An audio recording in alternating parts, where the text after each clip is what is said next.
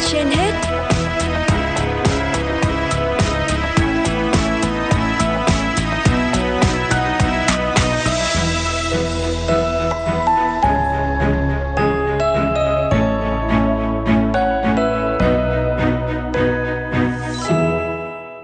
Võ Nam Thu Minh xin kính chào quý vị thính giả đang theo dõi chương trình Sức khỏe trên hết của Đài Phát thanh và Truyền hình Hà Nội.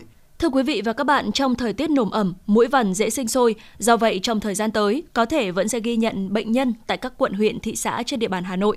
Theo Trung tâm Kiểm soát và Phòng ngừa Dịch bệnh Hoa Kỳ, khoảng 1 trên 20 người mắc sốt xuất huyết sẽ tiến triển thành sốt xuất huyết nặng và có thể gây sốc, xuất huyết hay thậm chí là tử vong.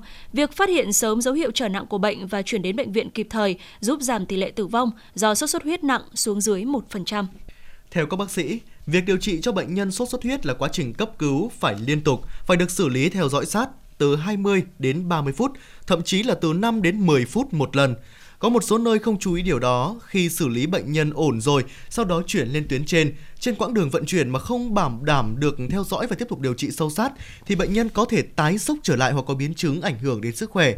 Bác sĩ Đặng Văn Dương, khoa hồi sức tích cực bệnh viện nhiệt đới Trung ương cho biết.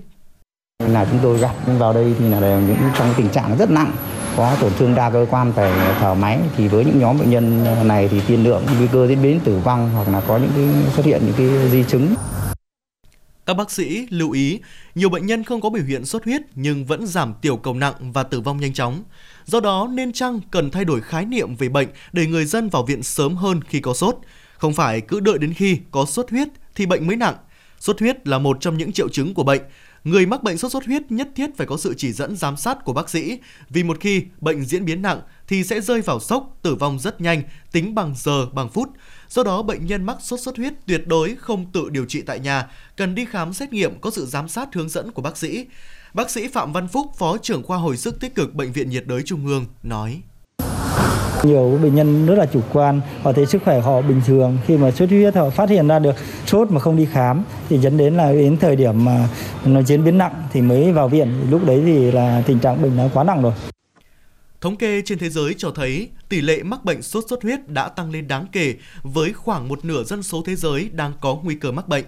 Đối với người bệnh sốt xuất huyết, các triệu chứng có thể nhẹ hoặc nặng. Theo Tổ chức Y tế Thế giới, một bệnh nhân sốt xuất huyết bước vào giai đoạn nguy hiểm của bệnh thường khoảng 3 đến 7 ngày sau khi phát bệnh. Tại thời điểm này, khi bệnh nhân đang hạ sốt, các dấu hiệu cảnh báo liên quan đến sốt xuất huyết trở nặng và có thể biểu hiện. Điều này báo hiệu một biến chứng nguy hiểm có thể gây tử vong hoặc do việc thoát huyết tương, cô đặc máu, suy hô hấp, sốt huyết nghiêm trọng hoặc suy đa cơ quan. Nếu người bệnh đã từng mắc sốt xuất huyết trước đây, có nhiều khả năng bị sốt xuất huyết nặng. Đặc biệt ở trẻ sơ sinh và phụ nữ mang thai thì nguy cơ mắc sốt xuất huyết nặng sẽ cao hơn. Do đó, việc theo dõi các dấu hiệu cảnh báo bệnh sốt xuất huyết trở nặng là vô cùng quan trọng để kịp thời đưa bệnh nhân đến bệnh viện điều trị.